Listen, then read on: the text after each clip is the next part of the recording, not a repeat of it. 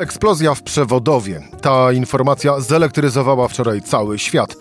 Na nogi zostali postawieni przywódcy, a w wyszukiwarkach wzrosła liczba zapytań, gdzie jest Polska. Równie często, ale to już nad Wisłą, pytano, gdzie jest rząd. Bo cisza, jaka została zaserwowana przez organy państwowe w czasie, gdy wzbierała liczba teorii, co się stało w Przewodowie, mogła niepokoić. Na szczęście powodów do niepokoju nie ma. A może są? I o tym właśnie w rozmowie z Michałem Szułdrzyńskim. Rzecz w tym, że taki był dzień. Cezary Szymanek, zapraszam na codzienny podcast Rzeczpospolitej. szesnasty dzień listopada, środa, Michał Szułdrzyński. Dzień dobry. Dzień dobry Cezary, dzień dobry Państwu. Po kolei w takim razie. Sześć godzin minęło od yy, czasu, kiedy doszło do in- owego incydentu, a momentem, kiedy coś z siebie rząd wydobył. Czas zmarnowany czy potrzebny? Wydaje mi się, że jeżeli prawdziwe są okoliczności, które znamy dzisiaj, to mieliśmy do czynienia z sytuacją absolutnie precedensową. Zacznijmy od tego, że według ustaleń Marka Kozubala, czyli dziennikarza Rzeczpospolitej, osoby, które przyjechały na miejsce po tym pierwszym doniesieniu, to było tuż przed szesnastą, nie miały w ogóle pojęcia ani wyobrażenia o tym, co się stało. Przyjechały do wypadku, stwierdziły, że doszło do wybuchu i zajmowały się usuwaniem skutków wybuchu. O tym, że było to, był to efekt działań militarnych, Polska dowiedziała się od naszych sojuszników dzięki ich informacjom wywiadowczym. I dopiero wtedy o sprawie zostali poinformowani. Teren został otoczony przez policję, wojsko. Teren zaczął być przeszukiwany pod kątem nie nieszczęśliwego wypadku podczas wysypywania kukurydzy, tylko upadku rakiety, tak, pocisku wojskowego. A zatem nie wiemy do końca, w którym momencie polskie władze dostały sygnał o tym, co się tam naprawdę stało. Szczególnie, że już szybko media lokalne zaczęły pisać o tym, że tam coś się wydarzyło, że doszło do jakiegoś wybuchu. No i dziennikarze zaczęli kojarzyć e, nagłe wezwanie przez premiera Komitetu do Spraw Obronności e, z, z, tymi, z tymi wydarzeniami, które miały miejsce przy wschodniej granicy. Po drugie, z tego, co z kolei ja słyszałem od polityków, gdy rozpoczynało się to posiedzenie, polskie władze miały świadomość tego, że sytuacja nie jest czarno-biała. Znaczy nie miały pewności, że, są to, że jest to pocisk mm, rosyjski, w tym sensie, że został wystrzelony przez stronę rosyjską. Nie wiem, jaką wiedzę wywiadowczą mieli wówczas polscy najważniejsze osoby w państwie. Dziś wiemy z tego, co mówił prezydent Andrzej Duda, że owszem, były pociski lecące w stronę polskiej granicy wystrzelone przez Rosjan, ale one zawróciły. No, tak działają pociski manewrujące, żeby zaskakiwać torem lotu. Um, ale zostały w ich kierunku wystrzelone pociski e, anty, e, antyrakietowe. Um, no i jeden z nich, jak wydaje się, nieszczęśliwie wylądował e, w Polsce. I teraz um, wyobrażam sobie ten proces e, myślowy, który świadczy o pewnym poczuciu odpowiedzialności polskich władz. I to zresztą e, zwrócił na to uwagę nasz kolega Michał Płociński dzisiaj, właściwie nie tylko polskich władz, ale też opozycji, bo gdy okazało się, albo pojawiły się już bardzo duże przypuszczenia, że stało się coś wyjątkowego, no na chwilę najważniejsi politycy, czy to Donald Tusk, czy liderzy P S L u, czy Polski dwa tysiące pięćdziesiąt zawiesili polityczny spór, e, apelowali o spokój, rozwagę i tak dalej. I dlaczego? Dlatego, że no, gdyby padło z ust polskich polityków, szczególnie strony rządzącej, jedno niemądre słowo, to konsekwencji tego nie dałoby się odwrócić. I teraz oczywiście zastanawiam się, czy można było lepiej zarządzić tym procesem informacyjnym. Czy na przykład rzecznik rządu wcześniej nie powinien wyjść i powiedzieć, słuchajcie państwo, zdarzyło się coś bardzo poważnego, wiemy o tym, ustalamy przyczyny i tak dalej. Natomiast mam wrażenie, że rząd komunikacyjnie sobie z tym nie poradził, ale akurat, mimo że często w tym programie krytykujemy i rząd, i partię rządzącą, mam wrażenie, że akurat w tym momencie był to błąd wynikający z intencji słusznych, to znaczy, żeby nie przegrzać tematu, bo wyobraźmy sobie, gdyby padło jedno słowo za dużo oskarżające Rosję o odpowiedzialność za to, co się stało. Bezpośrednią odpowiedzialność. Bo oczywiście wiemy, że Rosja ponosi za to pośrednią odpowiedzialność, bo gdyby nie zrzuciła wczoraj stu bomb na Ukrainę, czy nie wysłała tam stu rakiet i dronów, to Ukraińcy nie musieliby odpalać swoich rakiet przeciwlotniczych. Ale chodzi o tą bezpośrednią odpowiedzialność, kto odpalił rakietę, która wylądowała na terytorium Polski. Gdybyśmy zasugerowali, że zrobili to Rosjanie, no to konsekwencje międzynarodowe mogły być niezwykle poważne. I mam wrażenie, że w tym sensie polska klasa polityczna zdała egzamin. To znaczy ani opozycja nie naciskała za bardzo. No pytała, no minister Sienkiewicz, były minister spraw wewnętrznych, pytał, kiedy będzie komunikat i tak dalej, ale to nie było, to, to było coś innego niż ta codzienna, codzienna wojna polityczna. Wszyscy sobie zdawali sprawę z tego, jak wyjątkowa jest to sytuacja. Oczywiście post factum też mam wrażenie, że ta konferencja nie musiała być dwudziesta pierwsza trzydzieści czy dwudziesta druga. Mogła być o godzinie dwudziestej. Że m- tych informacji mogło być więcej, bo tak naprawdę rzecznik rządu powtarzał komunikaty, nie wierzcie w fake newsy, wszystko jak się dowiemy, to powiemy. No tylko, że no właśnie, byliśmy skazani na domysły. Potem były informacje zagranicznych agencji, no co też nas stawiało w niekomfortowej sytuacji, no bo polski rząd milczy, a tymczasem minister obrony narodowej i wicepremier zarazem rządu Łotwy, naszego bliskiego sojusznika, składa Polsce kondolencje po rosyjskim ataku. To pokazywało, że czy, czy po ataku, który miał miejsce po rosyjskim ataku. Zresztą podobnie, zrobił, podobnie zrobiły Węgry również. Tak jest. I, i, i no oczywiście znaleźliśmy się w bardzo niekomfortowej sytuacji. I my jako opinia publiczna, i my też jako dziennikarze, bo też nie, chyba nie będę tutaj zdradzał żadnej tajemnicy, że zastanawialiśmy się dziesięć razy nad każdym słowem, którego używaliśmy wczoraj wieczorem, wiedząc jak mało wiemy i jakie może mieć konsekwencje, czy to wzbudzenie paniki niepotrzebnej, czy postawienie oskarżeń, które raz, gdyby się pojawiły w opinii publicznej, ciężko byłoby odwrócić. Także myślę, że rząd powinien odrobić lekcję na przyszłość, żeby to lepiej komunikować, ale mam wrażenie, że ta zła komunikacja wynikała z, nie chcę powiedzieć z paniki, ale ze stanu niezwykłego poruszenia i świadomości, z jak ważną sprawą mamy do czynienia.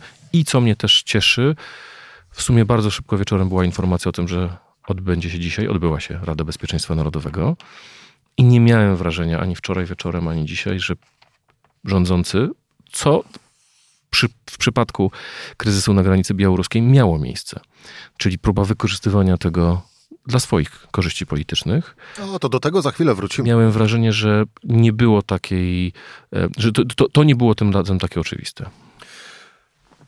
W części się z tobą zgodzę, w części się nie zgodzę, bo jakkolwiek pięknie brzmi wytłumaczenie, że można coś wybaczyć w tej komunikacji rządowi, bo w sumie na dobre wyszło, bo chciał zachować spokój, ale jednoznacznych zasad w komunikacji kryzysowej, kiedy dochodzi do nieoczekiwanych wydarzeń, typu właśnie katastrofa budowlana, nagły wypadek, czy cokolwiek innego w tym właśnie kontekście, to jedną z kluczowych rzeczy jest postawienie żywej osoby naprzeciwko, kamera właściwie naprzeciwko wszystkich tych, którzy się interesują owym tematem. Nie tylko i wyłącznie dlatego, że na przykład ucierpieli tam ich bliscy, ale również dlatego, że po prostu są tym zainteresowani. To jedną z pierwszych rzeczy jest postawienie osoby naprzeciwko tych osób, która powie im, że tak, jesteśmy tutaj, staramy się zapanować nad sytuacją i wcale nie chodzi o to, żeby od razu powiedzieli, o co chodzi. Chodzi o to właśnie, żeby wytworzyć poczucie bezpieczeństwa, że ktoś nad sytuacją panuje. I tego tak naprawdę wczoraj, moim zdaniem, zabrakło. I to jest absolutnie po stronie błędów komunikacyjnych poczynionych wczoraj. Pełna zgoda z tobą oczywiście, Michał, że zachowanie spokoju, mówiąc, mówiąc ogólnie, i nie przekrzykiwanie się, nie snucie różnorakich teorii, zarówno przez obóz władzy, jak i zarówno przez obóz opozycyjny, należy jednym i drugim zaliczyć na plus. I, i chciałoby się, żeby nie było takich więcej już sytuacji, ale chciałoby się, żeby takich reakcji było tak naprawdę jak, jak, jak najwięcej. Ale ja się tutaj z tobą zgadzam. Znaczy, moim zdaniem rząd zareagował za późno. Ale też trafia do mnie argument, wspomniałem o moim rozmówcy z, z, z kręgu obozu władzy, który mówi, no jeżeli wydarza się katastrofa kolejowa, może tam polecieć premier i powiedzieć, strasznie nam przykro, zginęły tyle osoby, wiemy, że zderzył się pociąg takiej relacji z pociągiem takiej relacji.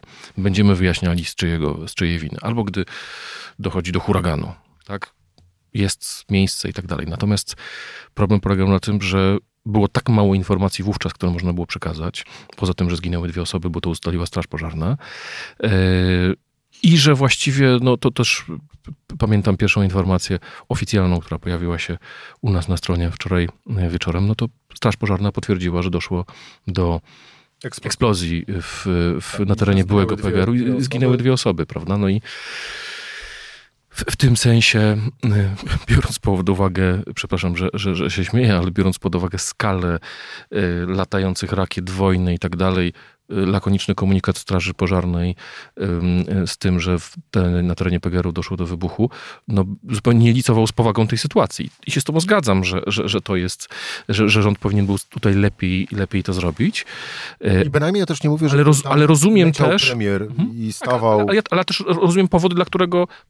Bał się zareagować, ale błąd popełnił. Tak? Znaczy w tym sensie uważam, że zbyt długo była trzymana w niepewności opinia publiczna. No zresztą o tym, że to nie był pocisk wystrzelony z terytorium Rosji, ale najprawdopodobniej z terytorium Ukrainy, no de facto powiedział piątej nad ranem naszego czasu Joe Biden, prezydent, z premierem mieli konferencję tuż przed Radą Bezpieczeństwa Narodowego przed godziną dwunastą. Nie chodzi mi o to, że mają nie spać w ogóle, ale rzeczywiście najwięcej o tej sprawie dowiadywaliśmy się od Amerykanów. No właśnie, bo ja mam też takie poczucie po tych ostatnich kil- kilkunastu, no za chwilę będzie dwudziestu czterech godzinach, że tak naprawdę o wiele więcej informacji, które są zgodne z rzeczywistością,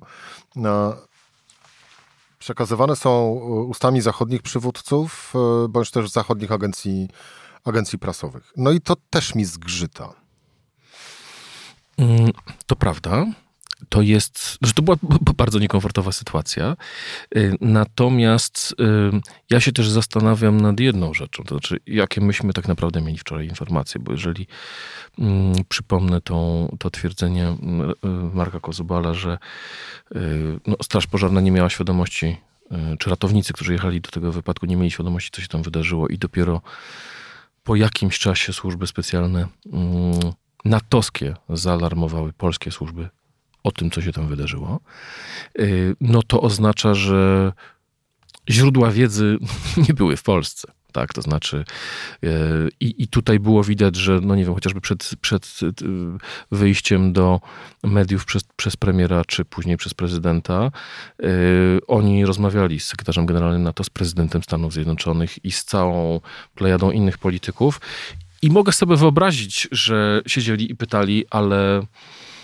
Okej, okay, jak daleko będziecie nas popierać? Czy to jest sprawa y, bardzo poważna? No bo też myślę, że prędzej czy później zaczną się pojawiać jakieś y, tutaj sugestie, że a być może był to rosyjski, tutaj mówię o absolutnym y, political fiction, tak? Ale jestem sobie w stanie wyobrazić ulubie- sympatyków teorii spiskowych, którzy stwierdzą, no debatowali tak długo, bo to był oczywiście pocisk rosyjski, tylko Amerykanie nie pozwolili Polakom rozpocząć trzeciej wojny światowej.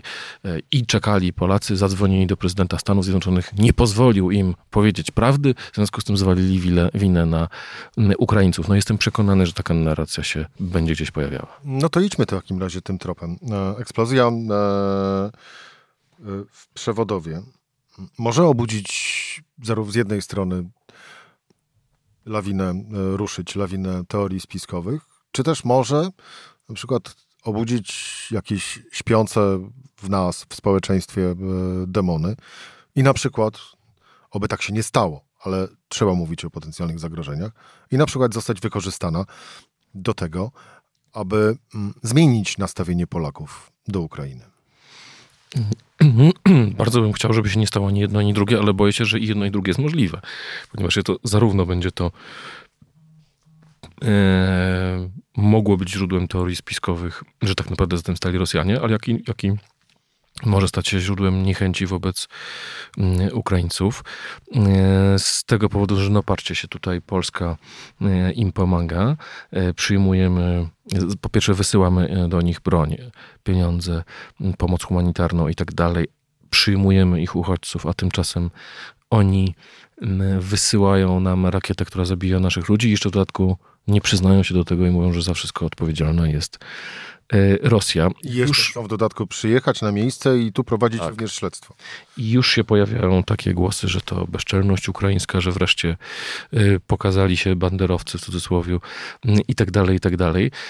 I to jest oczywiście zjawisko, które się może, może toczyć. Z pewnością politycy, którzy dotychczas prowadzili działania typu znów w cudzysłowie stop ukrainizacji Polski. Były takie marsze, były takie hasła na marszu, na marszu niepodległości w ubiegłym tygodniu. To oni będą starali się właśnie wykorzystać te nastroje, ale im warto przypomnieć dwie rzeczy. Po pierwsze, jeżeli nie chcą, żeby taka sytuacja się działa, to powinniśmy doprowadzić jak najszybciej do tego, żeby ta wojna się zakończyła. Bo praprzyczyną tego, co się wydarzyło, był gigantyczny ostrzał, gigantyczny atak ze strony Rosji na terytorium Ukrainy. Również, jak podkreślali polscy przedstawiciele, ale też rozmówcy z NATO, na zachodnie tereny, tereny Ukrainy. A zatem, jeżeli chcemy, żeby polskie granice były bezpieczne, to nie możemy się od Ukrainy odwrócić. Po drugie, jeżeli od Ukrainy się odwrócimy, to wcale się sfera bezpieczeństwa nie oddali od polskiej granicy, ale się do niej przybliży. W związku z tym absolutnie w polskiej racji stanu jest to, żeby nie teraz podsycać antyeuropejskie, antyukraińskie nastroje, tylko żeby właśnie jeszcze bardziej zintensyfikować pomoc wobec, wobec Ukrainy. No oczywiście to też będzie zależało od stanowiska strony ukraińskiej, bo jeżeli z, po jej stronie zabraknie empatii yy, i zrozumienia w delikatności tej sytuacji, no to może stać się argumentem dla właśnie środowisk antyukraińskich, że tutaj Ukraińcy nie grają czysto, no przypomnijmy chociażby bardzo trudną kwestię wołyńską i, i działalności U P A, która, no, jak wiemy dobrze, nie jest dużym problemem na wschodzie Ukrainy, ale na zachodzie Ukrainy tradycja upolska wciąż jest obecna, wciąż jest takim wzorcem niepodległości ukraińskiej. No i ona nas dzieli. I, i ta przez wiele lat właściwie pokazywana niechęć ze strony ukraińskiej do tego, żeby to, tę sprawę wyjaśnić, upamiętnić ofiary polskie i tak dalej, no była zarzewiem, no i była paliwem dla, dla środowisk antyukraińskich. Oby tak się nie stało zresztą, tak jak właśnie mówiłeś, ale powtórzmy to wyraźnie. Na koniec, bo przewinął się ten wątek. Wspomniałeś o tym, że raczej nie było to wykorzystywane politycznie. No ale jak dzisiaj popatrzyłem na taką, trudno mu, mówić jednak o przypadkowej koincydencji, ale jak popatrzyłem na czas, kiedy e, zarówno prezydent Andrzej Duda, jak i minister sprawiedliwości Zbigniew Ziobro informowali o tym, że to jest rosyjska e, rakieta, znaczy w sensie rosyjskiej e, produkcji, ale nie jest to atak wymierzony intencjonalnie przeciwko, przeciwko Polsce, no to oni poinformowali dwaj panowie, prezydent i minister, właściwie w tym samym czasie. I jak rozumiem, że prezydent Andrzej Duda, tak minister sprawiedliwości Zbigniew Ziobro ścigający się na, z prezydentem na przekazywanie informacji dotyczących eksplozji w, w Przewodowie, no to wygląda mi na próbę zarobienia kilku politycznych punktów. To prawda. Yy, aczkolwiek ja się kierowałem um, taką intuicją, którą wyrobiłem sobie po czytaniu tweeta dzisiaj pani Beaty Mazurek, europosłanki, byłej rzeczniczki prasowej Prawa i Sprawiedliwości. Napisała ona Dzisiaj o godzinie siódma pięćdziesiąt jeden. W Przewodowie w wyniku eksplozji zginęło dwóch rodaków. Niech dobry Bóg ma ich w opiece i Polskę. Wyrazy współczucia dla bliskich oraz lokalnej społeczności. Ani słowa opozycji. Naprawdę nie pamiętam wpisów pani Mazurek, w którym nie było coś o zaprzańcach, wrogach, zdrajcach Targowicy, totalnej opozycji i tak dalej. Więc mam wrażenie, pod tym względem mam wrażenie, że to była wyjątkowa sytuacja.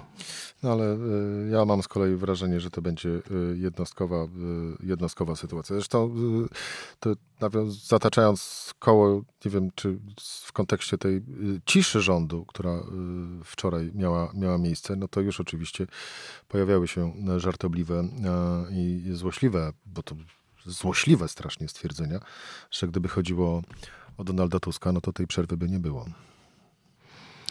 Na szczęście oprócz Donalda Tuska wczoraj wieczorem zainaugurował swoją kampanię prezydencką Donald Trump, więc będziemy mieli znów dwóch Donaldów.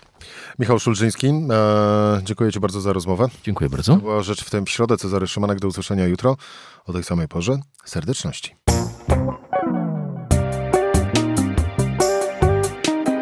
Rzecz w Tym to codzienny program Rzeczpospolitej. Od poniedziałku do czwartku o godzinie siedemnastej. Słuchaj na stronie podcasty kropka er pe kropka pe el. Włącz Rzecz w Tym w serwisie streamingowym.